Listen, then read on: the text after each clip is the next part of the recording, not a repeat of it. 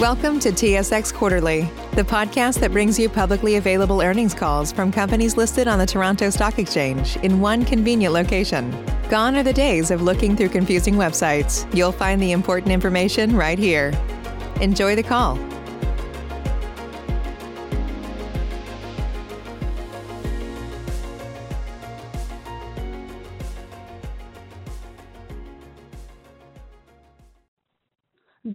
Ladies and gentlemen, and welcome to Osisko Gold Royalties Q3 2020 results conference call. After the presentation, we will conduct a question and answer session. If you'd like to ask a question, please pick up your receiver and press star followed by the number one on your telephone keypad. Please note that this call is being recorded today, November 10th, 2020 at 10 A.M. Eastern Time. Today on the call, we have Mr. Sean Roosen, Chair and CEO of Osisko Gold Royalties, Mr. Sandeep Singh, President, and Mr. Frédéric Ruel, Chief Financial Officer and Vice President, Finance. I would now like to turn the meeting over to your host for today's call, Mr. Sean Roosen. Bonjour, mesdames et messieurs, et bienvenue à l'appel conférence des résultats du troisième trimestre de l'année 2020 de Redevance Aurifère Osisko LP. Après la présentation, nous procéderons à une à une séance de questions et réponses. Si vous désirez poser une question, veuillez décrocher le combiné du téléphone et appuyer sur la touche étoile suivie du numéro 1. Veuillez prendre note que cet appel est enregistré aujourd'hui le 10 novembre 2020 à 10 heures heure de l'Est.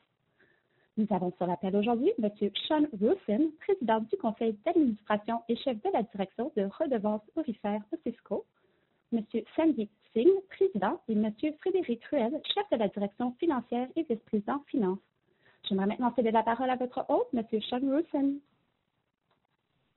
Merci, opérateur, et euh, bienvenue tout le monde à l'appel conférentiel euh, troisième trimestre de Cisco Gold Royalties au Cisco euh, Orishare. Euh, cette matin, on va se passer à une présentation avec euh, Fred Ruel, notre CFO, et Uh, la présentation corporative va être effectuée par Sandeep Singh. Uh, welcome to our third quarter conference call. Um, we will uh, be following the format this morning with Fred Ruel presenting our our financial results as reported, and then Sandeep Singh, our president and to be CEO, will be coming on and giving us the rest of the corporate presentation um, for today. We will be referring to some forward-looking events, uh, and we have a, a, presentation on our website titled Q3 2020 Results that you can follow this morning. Um, I will give a quite small preamble this morning and then pass it over. as you know, we are in the uh, evolution of the Osisko story uh, with the purification of the royalty model for Osisko Gold Royalties uh, through the spin-out of the Barkerville and San Antonio assets into the new entity of ODEV. Uh, that vehicle will probably start trading in early December, um, and uh, some more work left to do on that as we get into it. Um, and that should simplify the business of Osisko Gold Royalties on a forward basis. Quite excited about the evolution there and the aspects of what's happened with the ODEV assets, both at Barkerville and San Antonio. Uh, as we move forward. And I think it goes well to uh, explaining why we believe Osisko Gold Royalties has the best business model uh, in the space with uh, the sidecar accelerator business, uh, providing uh, unequaled opportunities to Osisko Gold Royalties as we evolve in the space and continue to execute our business plan to build the best business around the royalty model in the sector. Uh, on that note, I will hand it over to Fred Ruel to give you the financial highlights, uh, and then Sandeep will uh, will take over after that. Fred, over to you. Merci, Sean. Good morning, everyone. Thank you for joining us today. A strong quarter, a strong third quarter for Osisko with production rebounding very well from Q2 and the COVID impact. We earned 16,739 GEOs in Q3, generated record revenues of 41.2 million, record operating cash flows of 36.1 million, and an operating margin on our royalties and streams of over 96%. Net earnings were 12.5 million or 8 cents per share, while our adjusted earnings were 17.5 million or 11 cents per share. We also acquired during the quarter the remaining 15% ownership on the Canadian precious metal royalty portfolio, which includes royalties on the Island Gold and Lamaque mines. We also announced a strategic partnership with Regulus for $12.5 million. Of course, as you all know, we announced in October the spin-out transaction and the creation of Osisko Development. On page four of the presentation, we show our production by assets and by products.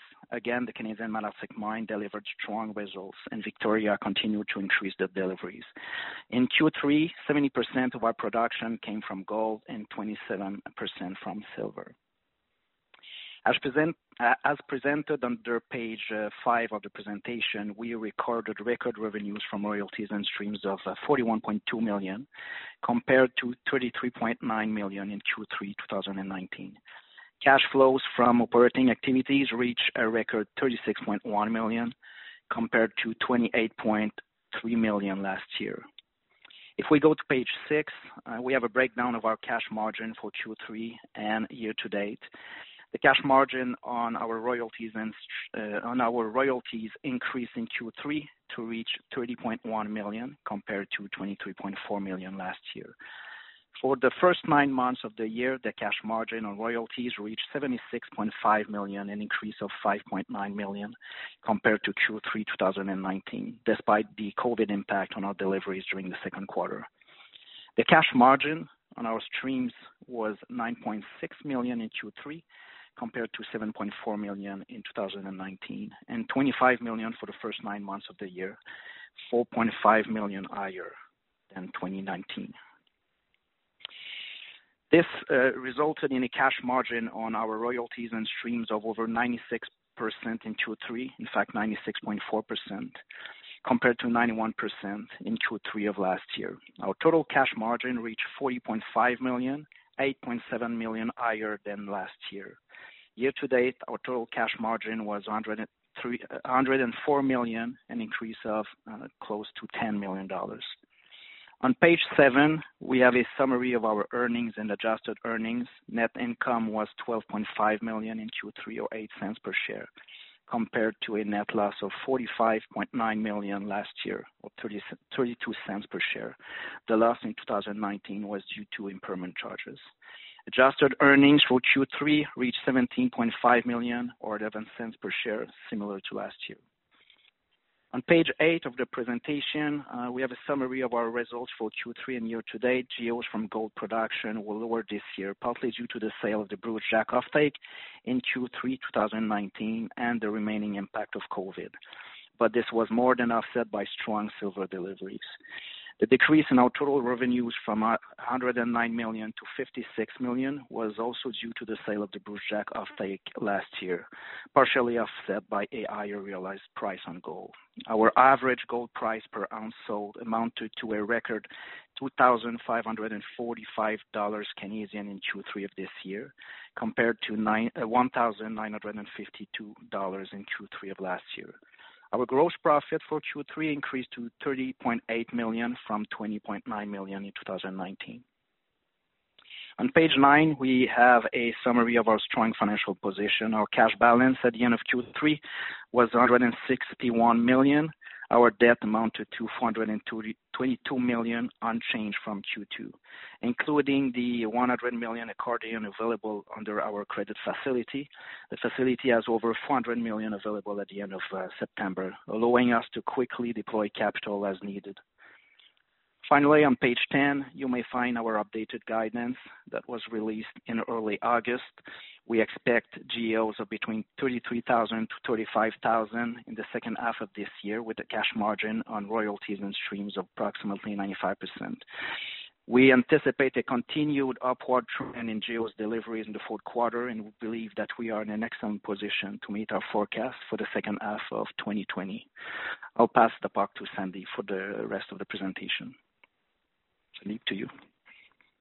Thanks a lot, Fred. And uh, good morning, everyone. It's uh, Sandeep Singh here.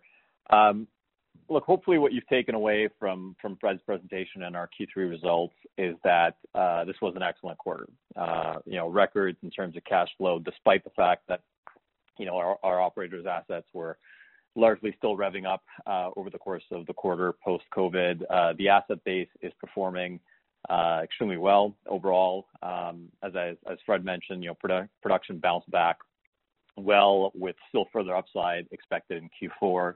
Uh, you know, to touch on that a little bit, um, uh, we've talked about timing, you know, deliveries in the last quarter in our press release. For instance, Seabee, we didn't get any ounces delivered to us in Q3. They're certainly producing in Q3.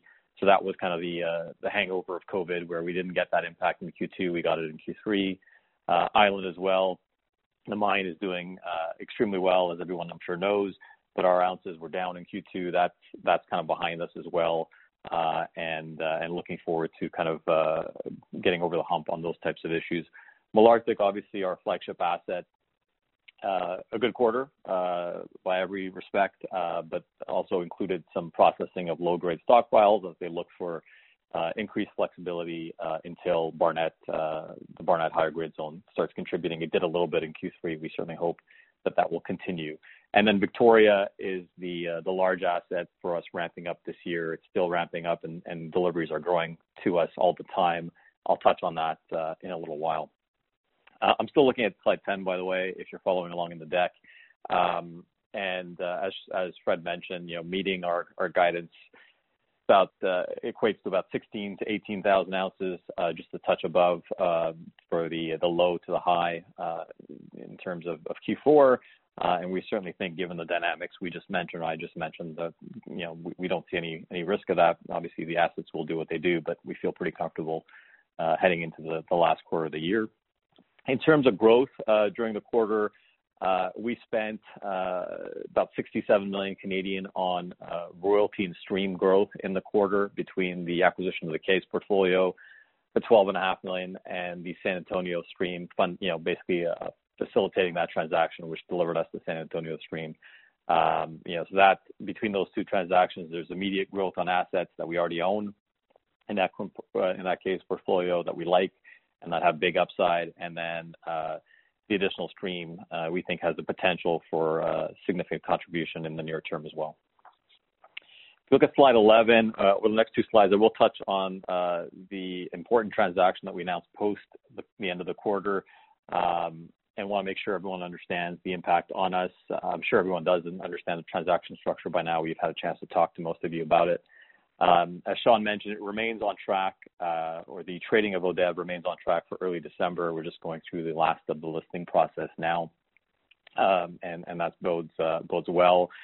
Again, I won't go through the transaction particulars. I'm sure they're all well understood. In terms of the financing, I will say that it was a good result uh, in what's been a choppy market, generally speaking, leading into the U.S. election. Good demand, a good set of shareholders that Sean and team will take forward in Osisko Development, and uh, significant interest in that in that company, even though the structure was a little bit complex for for some groups to be able to participate in. So we think there's a good uh, a good launch in store for us on the ODEV side, and some meaningful catalyst in the next uh, in the next six months that the team will be able to unlock value with. Um, In terms of the, you know, maybe I'll touch on it because it preempts hopefully the question a little bit. The only real question we get left from an OR perspective is on the retained ownership. Uh, obviously 88% in the hands of one entity uh, is not a you know sustainable uh, level.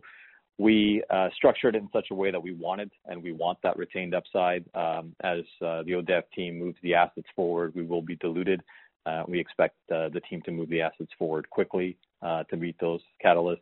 And then as well, as I've mentioned before, we'll look for opportunities to reduce as well. Uh, the the, prize there is is a significant amount of value, so we're going to uh, to look to do that in a in a, a smarter way as possible. Uh, On slide 12, uh, I think it's worth re-emphasizing one more time. I think it's a win for both sets of assets. Uh, frankly, I think we've set up the Osisko Development well as a strong portfolio, well-funded, on its way to becoming an intermediate company solely with assets based in North America, Uh, when in production and a good mix of near-term uh near term production potential as well as the flagship assets. Obviously, the team we have uh, the utmost confidence in in terms of unlocking that value. On the OR side, um, you know, I think uh, accomplished quite a lot, frankly. I mean, it's a lift. We got our shoulders a lift from what's been invested into the uh the asset base there, which is significant. we've crystallized the value of those development assets. They're now off of our balance sheet. They'll have a see-through value. They have one based on the financing. They'll have one every day thereafter, uh, which we think will be beneficial to our our shareholders. Uh, We reduced uh, or you know we'll be eliminating the spend in terms of the asset exposure. um, In Q3, that was roughly 16 million dollars on Cariboo. So in keeping with previous quarters, when you flow that through, that's that's almost that's about 10 cents a share to the bottom line. We've also reduced or will be reducing our G&A as part of the transaction as essentially the full team required to run both companies was was in place, and we're just segmenting them between the two. Uh, and not, you know, Last but not least, we uh we secured and fashioned at least you know 20,000 ounces of GEOs for Osisko, um, subject to unlocking value on those assets. But uh, uh, that's a hugely significant chunk of growth um, that we got uh, paid to take in the end. So a rough ride perhaps to get there, but ultimately happy with uh, with the end result. And we certainly feel like we've uh, set the company up for a significant re-rate. You know, the assets, the royalty portfolio that is in Osisko Royalties today deserves a better valuation, and and has a pretty substantial growth profile that we don't think we're getting proper value for. So that's our job going forward, is make sure we can unlock that for the benefit of our shareholders. I think we've done a lot of the heavy lifting, uh, and uh, we'll continue down that path. If you look at slide 13, it's the growth profile. I touched on a little bit before. Uh, you know, essentially the ability to more than double production uh, organically with things that we've already bought and paid for. Some of those contributing this year, some of those contributing next, and a good pipeline of assets that are coming on behind. So we feel pretty comfortable Uh, in terms of where we sit currently. Um and uh and this provides us the ability to be disciplined in uh, what certainly can feel like a bit of a uh, heady transaction market out there. We'll we'll look to pick our spots when we see value. If we don't, we'll uh we'll sit on the sidelines given the the dynamic I just mentioned. I'll spend a little bit of time on slides 14 and 15 talking about the Malartic Underground, you know, given that it's a huge catalyst for us, uh, we hope, and we certainly expect uh, over the course of the next uh, coming months, not just for us, but obviously our joint venture partners, Agnico and Yamana, who are doing a tremendous job with the asset. The open pit continues to deliver like clockwork. Uh so I'll focus you on the underground. Um, I'm sure all of you who follow those companies are aware of the Uh, underground work that was announced in Q2 in terms of ramping down the portal work that's underway now, almost complete, and the two years' worth of ramping into East Gouldie, Odyssey, and East Malartic. In Q3, uh, a lot of the discussion was out was around uh, drilling update at East Gouldie, which should translate into a new resource early in the year, followed by a PEA, which we uh I'm sure the market hotly look forward to. The drill results were were nothing short of of, uh, of fantastic, uh, frankly, uh, with widths and grades increasing. Um, If you look at the bottom right here, you'll also notice, and the continuity has never really been an issue, but it continues to be reinforced, and I think goes a long way towards adding confidence to the operators to push that asset forward, including a potential shaft decision off the back of the PA in the new year. And if you look at the bottom right, as I was trying to say, you know, East Gouldie and East Malartic dipping towards each other uh, with certainly uh, you know, the potential of those two converging at depth uh, as well, open at depth uh, to help benefit that. So a lot of good news from a Malartic perspective, a Malartic Underground perspective, um, and we look forward to that getting further advanced by our partners. If you look at slide 15, just a little bit more on the exploration update. Uh, 12 rigs turning at East Gouldie uh, generated 38,000 meters of drilling in Q3. Uh, that takes us to about 77,000, 78,000 ounces, sorry, meters, I think, for the first nine months. And a similar kind of Q3, Q4 level of drilling, so intense drilling. Um, and certainly we expect that to lead to a significant increase in resources by the time they update that in the new year. Um, as I mentioned, you'll notice a snapshot of some of these results here. You know, uh, nothing short of exceptional, frankly. Uh, fantastic continuity. Uh, average widths, if I remember correctly, north of 10, I think it's 11 meters, averaging greater than three grams per ton in the East Gouldie portion. So, um, so this is going to be one of the core facets, one of the core catalysts for us um, we've always felt this year that this was shaping up to be the best development project maybe in the sector or certainly one of. It's it's it's continued to, to trend that way. Uh, and our view is, uh, the more the operators uh, do their work, the more they're comfortable talking about it early in the year, the better it'll be for all of our sets of shareholders. Um, so we look forward to to that ongoing work. If you move to slide 16, just other some of the other producing assets to touch on a little bit. And then if I miss something, we can certainly pick it up in the Q&A. Um, Eagle, I touched on earlier, ramping up, continues to ramp up well. I guess the ramp-up continues. Uh, if you follow Victoria, you would have heard of some bottlenecks on the processing, uh, largely crushing side, that are being addressed through a variety of uh, of optimization work. Importantly, I think the grade and the recovery, um, if you listen to the operator, are reconciling quite well. So it's just really a methodical march up in terms of tons being stacked. And and so we're quite confident that the team is doing the right things there. We keep a close eye on it, and uh, look forward to that uh, production growing. It's it's growing to us all the time. And then from an exploration perspective, you know, everyone's been focused on the ounce, on the production there, as they should be, but we're starting to see some really good stuff come out of uh, of Victoria on the exploration side, including most recently on the Raven target, uh, a drill hole of about 65 meters and just shy of 3 grams, which was a large step-out hole. Uh, so again, you know, speaking to character and the potential of a very large prospective land package. Uh, Mantos, uh, again, a strong contributor in Q3 for us. Uh, performed quite well, even with all the challenges of of COVID in South America, Chile especially. Um so we commend them for that. Um and in terms of the expansion, I think we say here mid-2021. There could be some small delays, again, COVID related, but that pushed that into the second half of the year. But still, overall, we're quite pleased with the updates we're seeing in terms of their uh, their expansion work and how little impact COVID has actually had on them. Éléonore, uh, again, it was a it was a COVID-impacted quarter. Uh, slower rev up there, as I guess they're being a little bit more cautious and and lower tons mined, but we expect them to continue to make progress on their being Newmont's Full Potential program. So hopefully this is one that they can continue to improve Uh, and add ounces to us.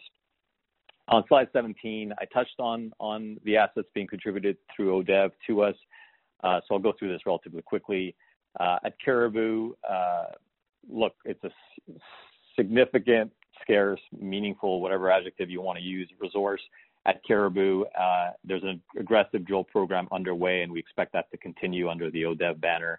Lots of exploration success over the course of the year that the team will be following up on to turn you know, discoveries into resources. And a meaningful reserve update as well that will feed into feasibility study in mid-2021 and an ongoing path towards permitting. Um, Recently, uh, you know, an IBA signed with the key First Nation, the Lhtako Dene uh, Nation, so significant advancement from that perspective as well. And, and from what we can see, permitting is obviously a lot lot of hoops to jump through, but the team is doing a great job uh, doing just that. And on the San Antonio side, really great starter pack with a 1 million ounces of high grade, 1.2 gram um, ox, uh, heap leach material, large land package, really untouched and and, kind of forgotten. Work to do there in terms of permitting, infill drilling, expansion drilling, studies, et cetera. A great address and a great starter pack, as I mentioned, in Sonora, with significant upside uh, overall and a lot of good near-term opportunities um, that Sean and team will be attacking. Uh, Slide 18 just highlights, uh, maybe slide 18 and 19 highlights some of our other assets. I won't go through them all in detail. Windfall, Hermosa, Horn 5, significant contributors to growth.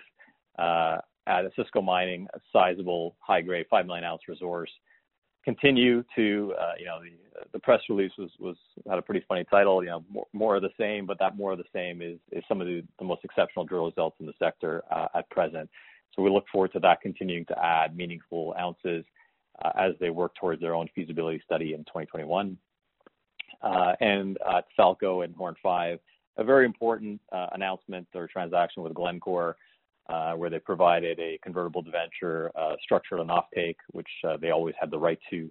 And and frankly, got some skin in the game, and as they continue to work towards the last technical diligence they're doing, and and the team at Falco have done a phenomenal job getting the relationship with Glencore to the point where it is. So we look forward to them finishing that exercise um, over the next short while. And then again, just to touch on Horn 5 as well, which is a stream that we fund based on success, but um, can be a meaningful contributor depending on you know, your gold and silver prices, circa 20,000 ounces of GEOs right there. Um, and uh, and so the recent announcement's a positive one towards that. Our stream, as I said, is funded on success. But if you just look at the the Monarch transaction recently, congrats to those folks, for I think circa $150 million in the neighborhood, we certainly think that's a very positive read-through on value for 6 million ounces of reserves and 10 million ounces of overall gold equivalent resources. Um, On slide 19, again, just other examples of the, of how the portfolio is doing well. I touched on on Island, obviously a ton of success there for the Alamos folks in terms of uh, of that mine, um, in terms of production and, and cash flow, but also on the exploration side. Uh, and some of that drilling, especially over to the east, now drifting over to our higher grade royalty portion. So we look forward to their continued work towards expansion and obviously, uh, uh, continued exploration success. Seabee, I touched on earlier. Deliveries have restarted for us in October, so that's uh that's behind us, and we look forward to their their catching up. Still a great high-grade mine, and asset for us in Canada. Gibraltar and the Taseko folks, I think, uh, the upshot of that is they did quite well through COVID, managed it exceptionally well despite a large, uh, such a large workforce. They kept costs down, brought costs down, frankly, and now the copper price is in a much more supportive place. So I think that's a good news story. We obviously improved our stream um, earlier in the year um, to to assist and, and frankly, opportunistically for us.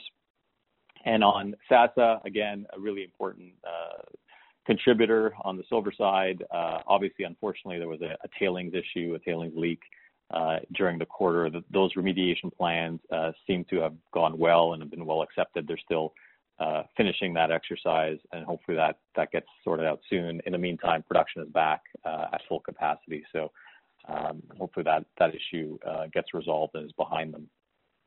And then I guess ending on slide 20, I will just uh, reemphasize again that you know we think it's frankly an excellent quarter coming out of COVID, and sets us up for a strong finish to the year. Uh, and at current gold prices, even with the last day factored in, we're still making uh, making money hand over fist and and hence the the records that we saw from a revenue, more importantly, cash flow perspective for the course of Q3. So Hopefully we can keep that trend going. Uh, there certainly are a lot of strong catalysts across the asset base over the next you know, three, six, 12 months, pick your time frame, um, And what we think is fairly sector-leading organic growth that uh, we should start to uh, chip away at. Um, in the process, we think we've simplified the story this quarter. And as we get out and tell that story, we certainly expect to undo the meaningful trading discount that we still think our assets deserve a better lot in life on. With that, I will conclude, um, and uh, open up for any questions you may have of uh, myself, Fred, and Sean. Thank you. At this time, if you'd like to ask a question, press star followed by the number one on your telephone keypad. To withdraw your question, press the pound key. And your first question comes from the line of Ralph Profiti with Eight Capital. Please go ahead. Uh, hi there, and good morning, everyone. Uh, thanks for taking my questions. Uh, Sandeep, two of them, if I may. Firstly, you talked about the transaction market. You described it as being a heavy transaction market. Just wondering kind of what you meant by that. Um, are you seeing a significant pickup in activity or a more competitive environment, or both? And in that context, um, you know, under the new structure, how would you kind of allocate priorities to how you would actually fund new transactions? Sure. Happy to touch on that, Ralph, and good morning. Look, I think in terms of your first question, in terms of the the growth market, I think I said heady, or I meant to said h I meant to say heady, not heavy. But um look, it's clear there is a fair bit more competition out there. Um, you know, I don't think we've been shy. The going rate for things at times, we've um we've chosen to not pay. We've tried to, grit for a variety of reasons, we have significant organic growth, as I mentioned earlier, and we've tried to fashion new growth in different ways, and the Osisko Development transaction is one example of that. Um, but you know, there's there's more people out there looking for for royalties, so you'll you'll find that at times. Uh, but there's also more royalties and streaming opportunities uh, coming around all the time. I think uh, you know that ebbs and flows. It's a capital intensive market. It's I, I think ro- through royalty and streaming we provide collectively a competitive cost of capital. So there's still uh, a lot to do and, and things popping up uh, kind of here and there uh, all the time. I would describe our pipeline as good.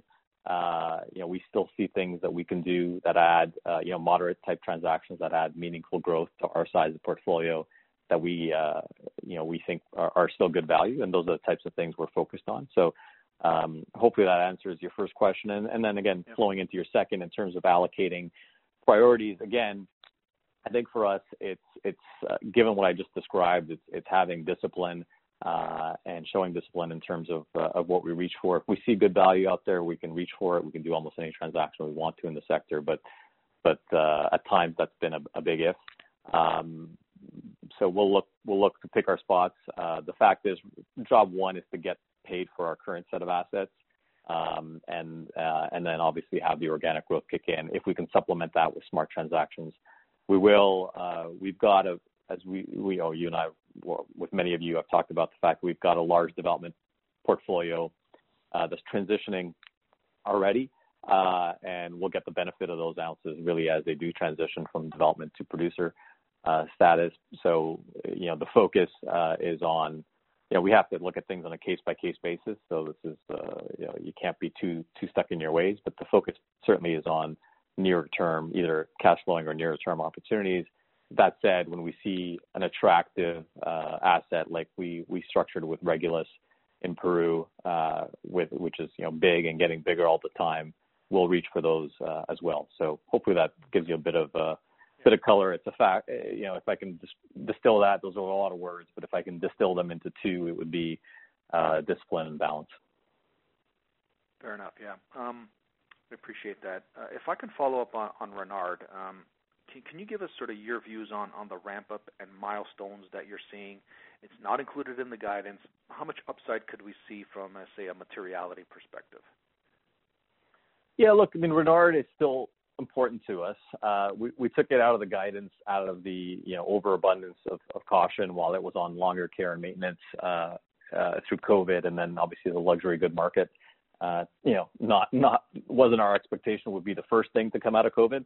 Um, but that being said, I think we've been um, positively surprised. So the mine is back, we're up and running. Um, we we chipped in at least on, on paper right now, not not fully to to provide a working capital facility with our partners who are quite strong there with us, just to make sure that there wouldn't be any fits and starts. Uh, there was a, significant inventory of diamonds on the books already that uh, they could dip into as needed. Uh, they've started to make some of those sales and the prices have been good, kind of back to pre-COVID type levels sooner than we expected. Um, uh, so, so I think that's an important asset. Uh, it can add a big chunk to our gold equivalent ounces.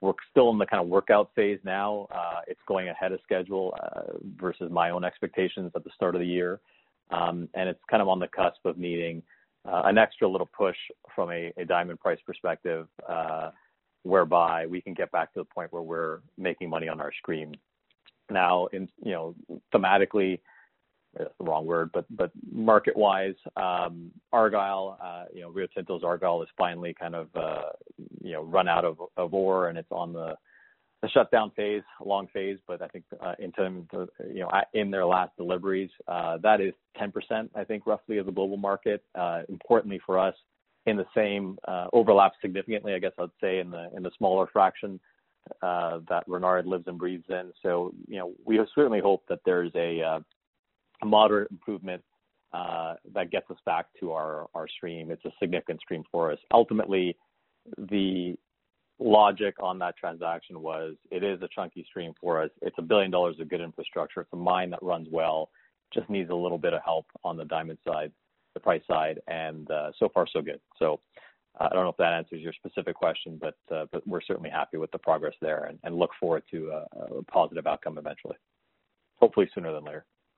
Yeah, no, answers it perfectly. Thank you, Sandeep. Thanks for the input. No problem, Ralph.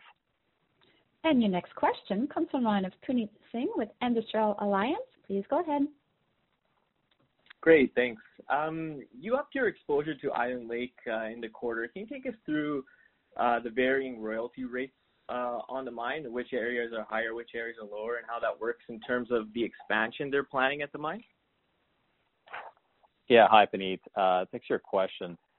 Um, so look, it's a mine just overall that we think uh, is is running exceptionally well. Again, kudos to the Alamos team in terms of, of what they've done there. Obviously, some of the blueprint was was already there, but they've done a fantastic job with it since. Uh, and uh, the grades and widths that they continue to hit at depth um, are are improving that situation. So it was an asset that we had 85% of that that portfolio, if you will, that we bought from Teck. Case had the last 15. So Adding uh, exposure to a mine that we already knew well and liked with big upside was was a bit of a no-brainer. Currently, the the royalty rate, if I'm not mistaken, is 1.38, just shy of 1.4%. Um, and that will continue to be the case for for some time. Importantly, as they drill to the east, they are drifting towards uh, what is, I think, between 2 and 3% royalty um, uh, space for us.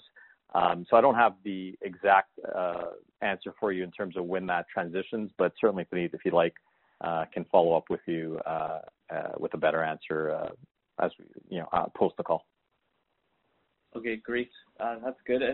I guess my second question, just on Mantos. Um, I see you put out a forecast of when the debottlenecking project would uh, be complete. I guess, are you still forecasting it to go up to a 1 million ounces of silver per annum after it's complete? And how fast do you think the operator can get to that level? Yeah, look, I mean, I think we're pleased with the progress to date. I'd say we're we're happy that the, you know, what looks like minimal, limited impact from the um from the um from COVID, essentially, both at the actual operation and then on the expansion side. Uh so that all bodes well. I think, you know, so that that's from a timing perspective. Will that continue to be the case? I'm not sure, but so far uh so far so good.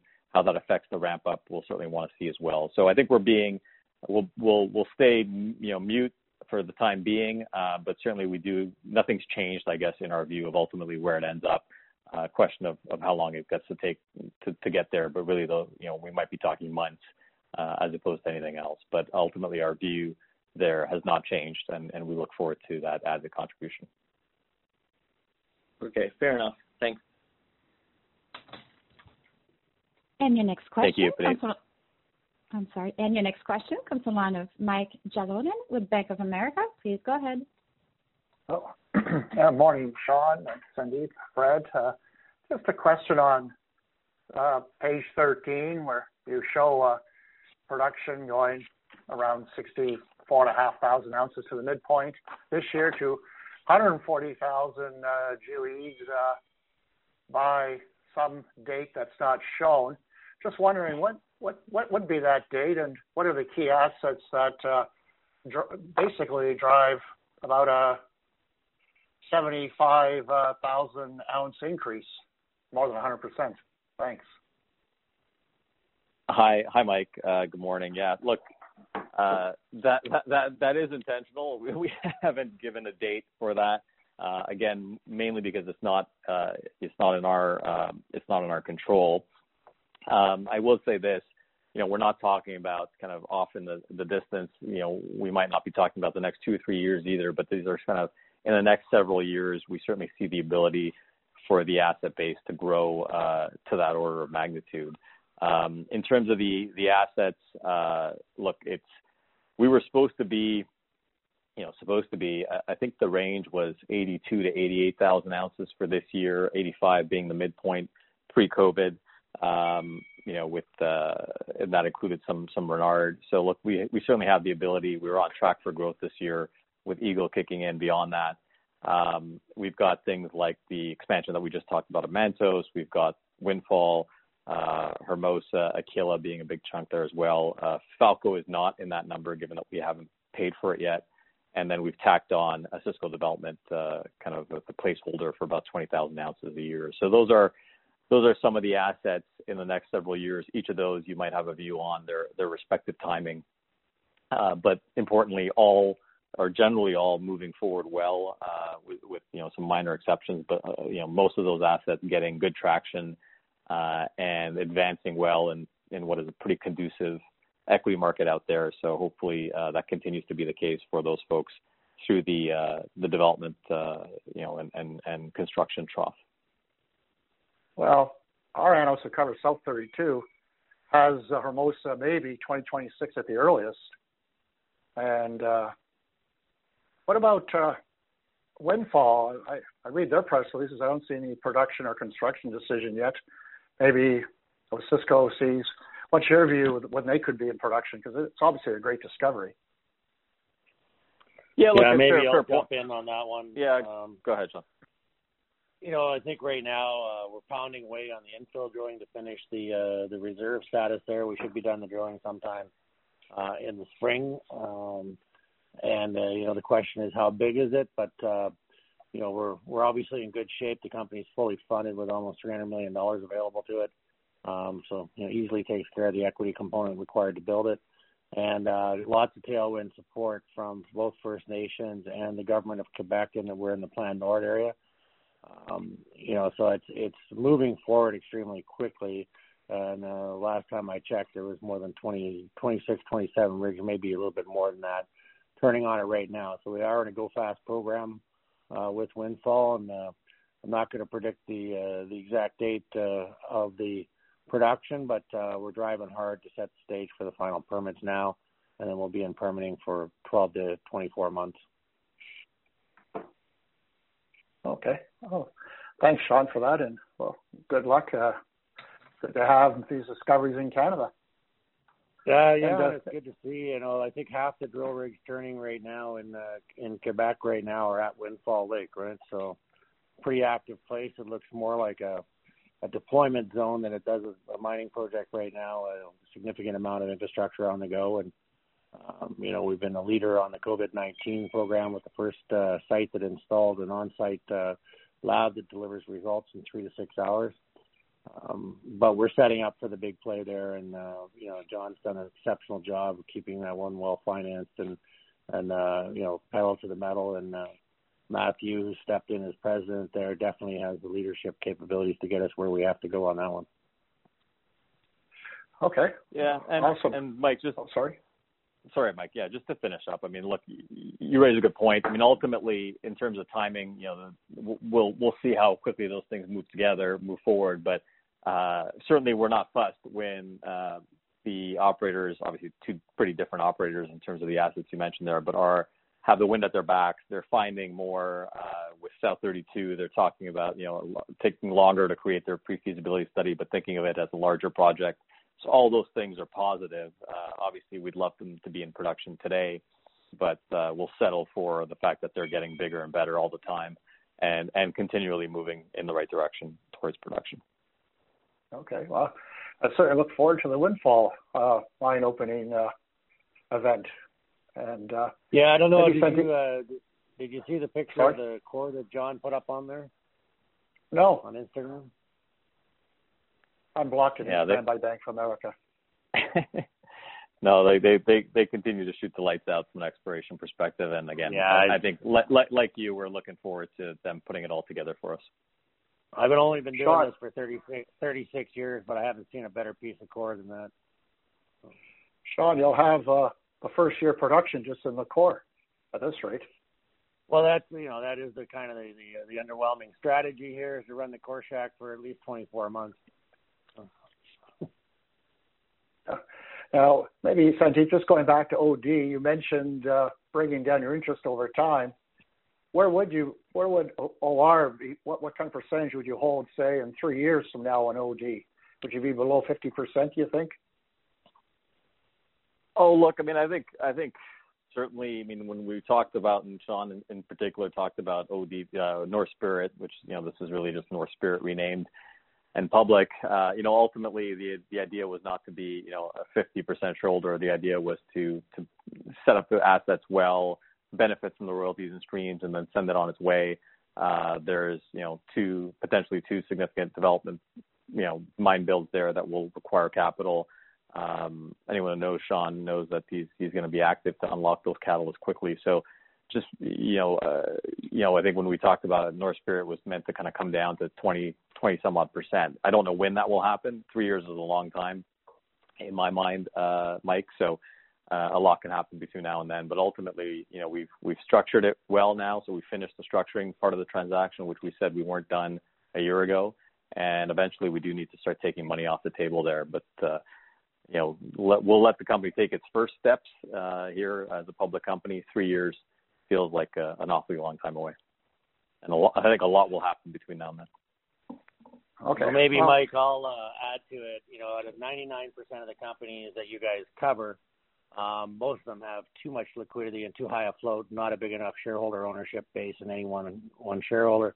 We're the one percent that are actually uh, in full control of our float, um, and we have a proper shareholder base uh, to work with coming out of the chute, and uh, we don't have a you know any particular hangover from from previous adventures in this stock. This thing is pristine, and the first time in my career that I've seen you know as many institutional shareholders calling me to worry about the size of the float as opposed to worry about the size of the float because it's too big. Um, so I think we're in a quality situation, and I'm quite happy to be the one percent in this market. Okay, well, yeah. On good luck with OD, and Sandeep, good luck with OR, and that's all my questions. Thank you. Thanks a lot, Mike. And your next question comes from the line of Josh Wolfson with RBC. Please go ahead. Thank you. Um, just wrapping up those thoughts on uh, Windfall, is there any sort of guidance you can provide for some of the more near-term catalysts ahead of production, uh, like the feasibility study? Yeah, I think Hi, where we stand on that, Josh, is we're going to let uh, John Burzynski answer those questions. You know, we're uh, we're we're a 14% shareholder uh, in the in the company, and uh, we'll we'll rely on John to come out with his guidance on those issues. Got it. Okay.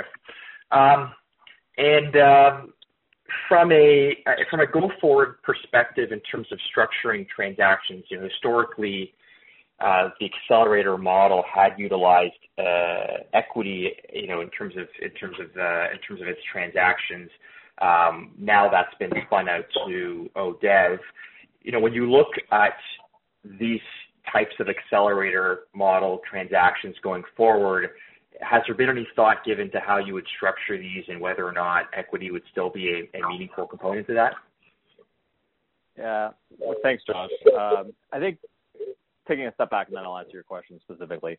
Um, look, that accelerator model in its true form has been hugely beneficial. I mean, we wouldn't be talking about things like like the 5 million ounces at Windfall uh, and our royalty on it. Uh, had it not been for that, we wouldn't be talking about the Hermosa 1% NSR that we have, and we can debate when it comes on, but certainly appreciate having a 1% NSR on a South 32 scale project. So I think, you know, that accelerator model in its true form of, of seeding companies, taking royalties early, uh, without competition, and for when you look backwards, you know, uh, with the benefit of hindsight, for cents on the dollar is, is good business. You know, the, the gating item is, you know, not our willingness to spend, you know, 10, $10 million to to try to find a, a 10 bagger. It's it's really are those opportunities out there. Historically, we've we've done one a year, essentially seeded one one of those companies a year.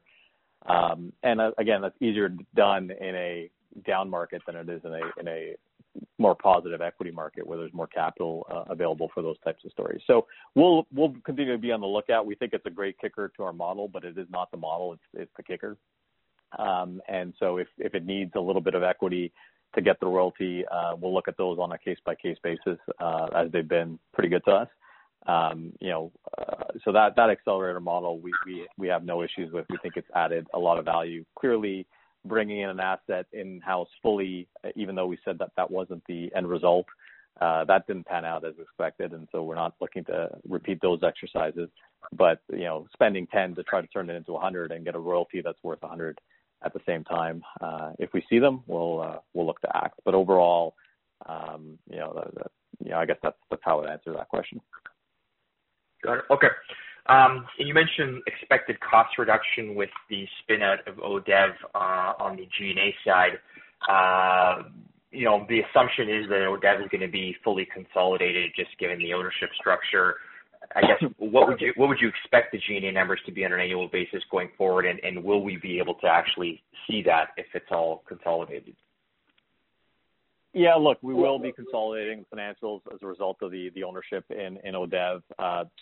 That's kind of one uh you know still relatively muddy piece of the equation and will sort itself out in time.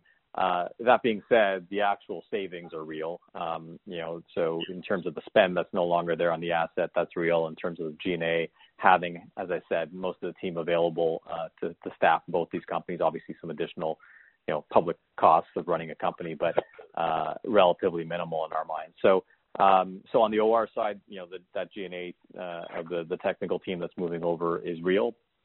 I'd say uh, you know, we want to let the company have its first few steps as a public company before we we start guiding people, but we will get back to giving you a bit more color on that. And frankly, it'll it'll shape up on its own, and and we will certainly do our best, even during the portion that we're consolidating, Josh, to, within the rules that we have to live by, uh, do a good job of segmenting as best we can uh, what are pure OR costs and and what are consolidated ODV costs. Okay. But and then last question. Sorry, go ahead. No, go ahead. I was going to say, yeah, sorry, last question on on Malartic, and yourself and, and perhaps Sean have might have some insight on this. You know, with the ramp-up of Barnat, um, you know, if I recall the old, and this is obviously a long time ago, old Osisko mine plan for the asset, um, there were some obviously very high grades available that would have been a meaningful contributor to to OR today. Um, the mine plan, I think, has shifted to some degree with the blending of Barnat over time. But is there any perspective on what you have in terms of the progression of that grade profile? I know you guys aren't the operators today, but any thoughts on what that grade will transition to become? Look, I'll let Sean jump in as the guy who built the thing, uh, if you like, Sean, other than to say that you know, I think the end of your comment is right. So maybe Sean can add some context uh, from when we were looking at it, he was looking at it. But we're not the operators. Ultimately, there is a really nice kicker to the grade. How they phase that in will be uh, up to them. Um, but uh, the good news is it's it's it's in you know they've gotten some production out of it in Q3. I think it was 20 some odd thousand ounces of pre-production. Um so they have access to it now, and it does provide a lot of flexibility going forward. So uh good news. Uh, when it gets phased in and how it gets phased in, I guess will depend a little bit. So we'll be at the mercy of the operators, but I certainly expect them to do it in a way that uh, ultimately maximizes uh, the value of the asset. Sean, did you have any other kind of historical context on on Barnat you want to provide?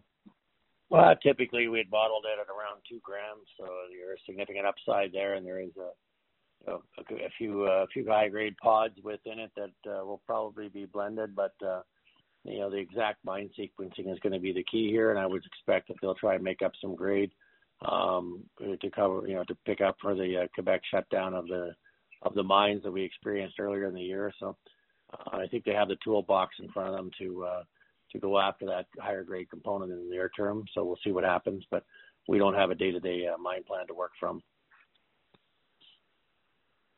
Got it. All right. That's all my questions. Thank you. Thanks, Josh. And your next question comes from the line of John Tumazos with John Tumazos Very Independent Research. Please go ahead. Thank you for taking my questions. Concerning the Malartic underground, um, clearly the shaft into East Gouldie is under planning, and that's the higher grade area. But there's also East and West Odyssey and East Malartic. Do you envision one underground mine by shaft into the highest grade zone, or is there potential for the exploration ramp into the other zones to be a second mine with two sources of underground feed for the mill? Just in general, John, I mean, if you can uh, if you can have two separate uh, working entities rather than bottlenecking, you always take advantage of that. You know, in in terms of Agnico, they're very familiar with rail layers and and uh, very efficient at underground mining with their experience at Goldex and LaRonde. I expect they'll take full advantage of both uh, both entry points, and they'll probably try and uh, and set it up so that they can work at multiple development phases at the same time. The bottleneck with uh, shafts is, of course, is that um, even though you might do the substations when you go down on a level basis, it's very hard to run development uh, from a shaft that's in active development. Um, you know, so they're going to want to take advantage of that. There is some old infrastructure in the underground there that uh, hasn't been incorporated into the mine plan yet. I imagine there'll be a, a few a few tests to see if any of that old underground development work uh, that's in there um, has any value to it or not. But uh, for your for your primary uh, haulage ramps and shafts, you want to be in fresh rock. So we'll we'll see, but I think there'll be a couple of uh, a couple of tricks to turn on the way down.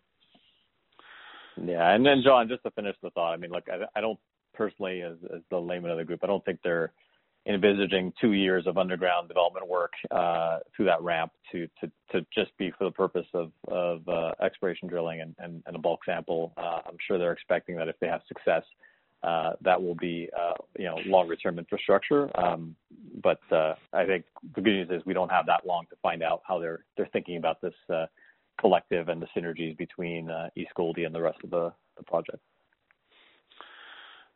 Second, the Regulus transaction is a little complex, and I want to make sure my reading comprehension is up to snuff. Is it correct that you paid US 12.5 million for three different things? 5.5 million warrants at Canadian or US 225 first, a three quarters to one and a half percent revenue royalty on 75% of the indicated and 50% of the inferred on the Mina Volare zone, plus the opportunity to participate in more future royalties? John, I, I'm not sure I could have said that any better myself. So yes. so this is not a complete transaction but an expression of good faith where as they restructure things, you're going to participate in more, and you gave them a little bit of extra cash toward that. No, look, the way I think of it is, uh, frankly, just in terms of the initial, it is a partnership. There are a patchwork of existing royalties there that uh, they've shown an ability to go back and and get uh, and and buy back. Some of them are contractual. Some of them they, they've just shown the ability to negotiate those. Uh, in our minds, uh, what we paid uh, for the initial royalty on on Antakori, which is significant, and on the bulk of the current resource, as you highlighted, a resource that's only getting bigger uh, as they drill. It's already quite large, getting bigger. Uh, that in and of itself justifies the transaction. To the extent that we are able to. Are the warrants at U.S. or Canadian 225? Uh, they'd be Canadian. And so anything else that we, we do as part of that, if, if they are in fact able to buy back anything else, we have the right to participate in that. Um, you know, that would be a, a bonus. We'd, we'd look at each one of those on a case by case basis, decide if we want to play. Uh, but having that optionality is, is good for us. Uh, as I said, uh, our view is uh, is that transaction already in terms of that initial, you know, meaty royalty uh, is if that's all we end up with, we're quite happy with the Renard restart, how much revenue or GEOs is that worth in the fourth quarter? Or does you even get any in the fourth quarter? Does it come in the first quarter? Look, so the, the key difference we we have in our guidance this year when we, we came back out with guidance, John, is we excluded Renard. Uh, it was on care and maintenance first and foremost. And you know, whilst we're benefiting by, you know, anything they produce, they'll they'll use to repay us uh, on our working cap facility. Um, you know, we're not we're redeploying our, our, our stream back into the uh, the mine for the time being as we kind of work our way through the uh, the workout plan. So that's why we're not adding those ounces to our uh, to our guidance because we weren't benefiting them from them purely as a stream. Uh, we were redistributing them back into the asset. So um, so we're not expecting any uh, any contribution from that over the course of uh, of Q4.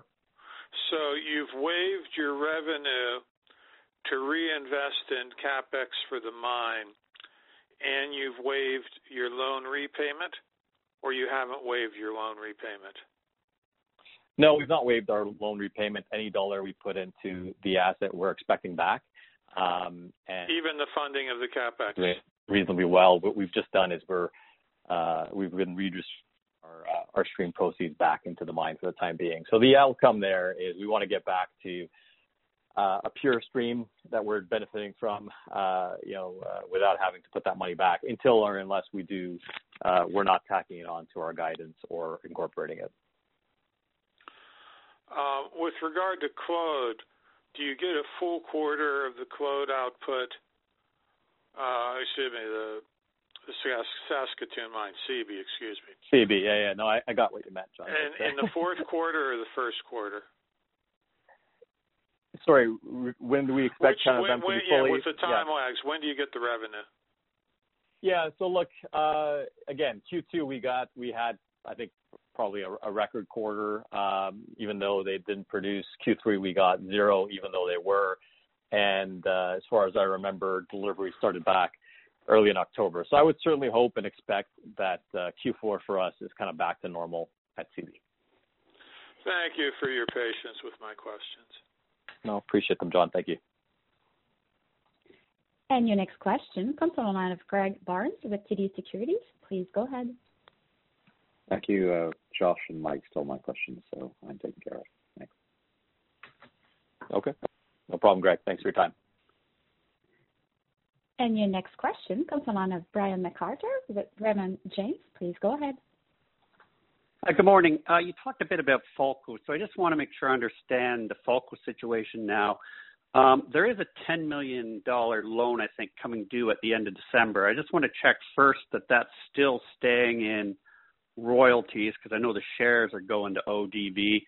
Secondly, I mean, I see Glencore is putting in 10 million for advancement, but is that 10 million to give your 10 million back or what's how is this actually playing out?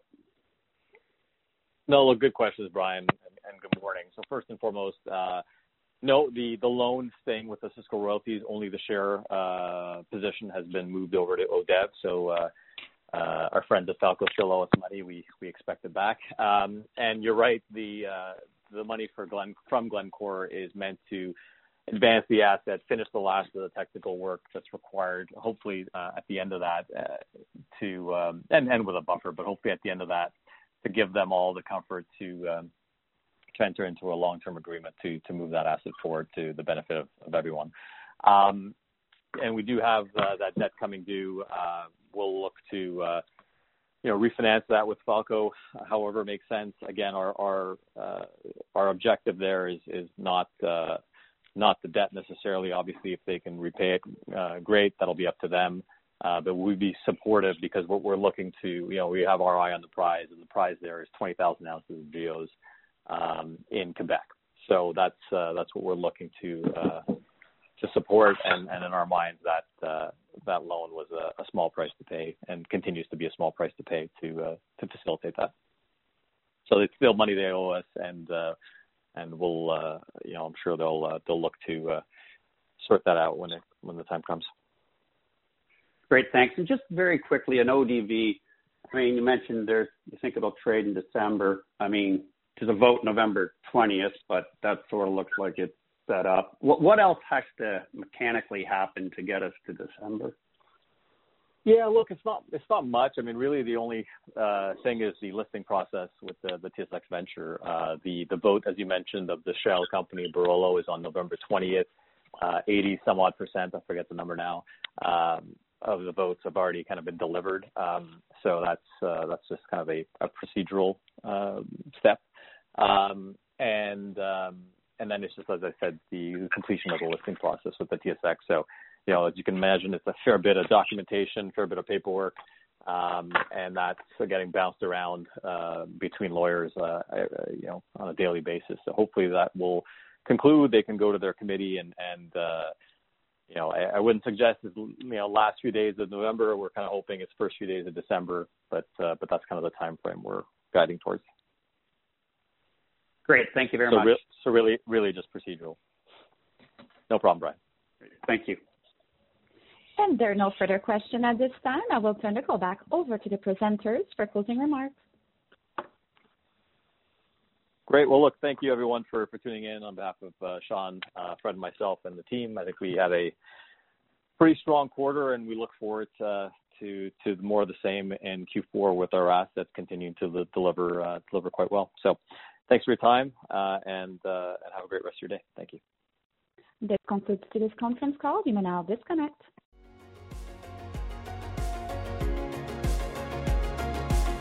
Thank you for listening to TSX Quarterly. If you enjoyed the cast, remember to leave a good rating. And remember, for any additional inquiries, please consult the company's investor relations section on their website. See you next time.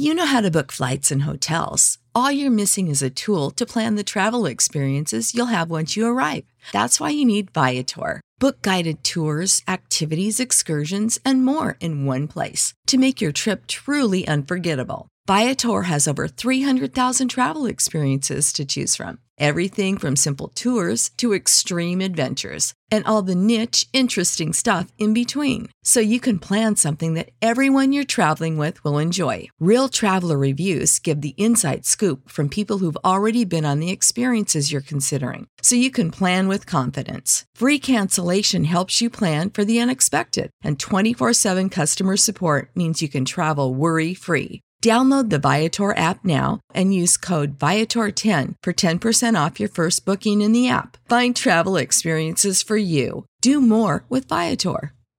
Support for this podcast and the following message come from Corient. Corient provides wealth management services centered around you. They focus on exceeding your expectations and simplifying your life. Corient has been helping high achievers just like you enjoy their lives more fully, preserve their wealth, and provide for the people, causes, and communities they care about. As one of the largest integrated fee only registered investment advisors in the U.S., Corient has deeply experienced teams in 23 strategic locations. Corient has extensive knowledge spanning the full spectrum of planning planning, investing, lending, and money management disciplines. Leverage Corient's exclusive network of experts to craft custom solutions designed to help you reach your financial goals, no matter how complex they may be. Real wealth requires real solutions. For more information, connect with a wealth advisor today at corient.com. That's C O R I E N T.com. Corient.com.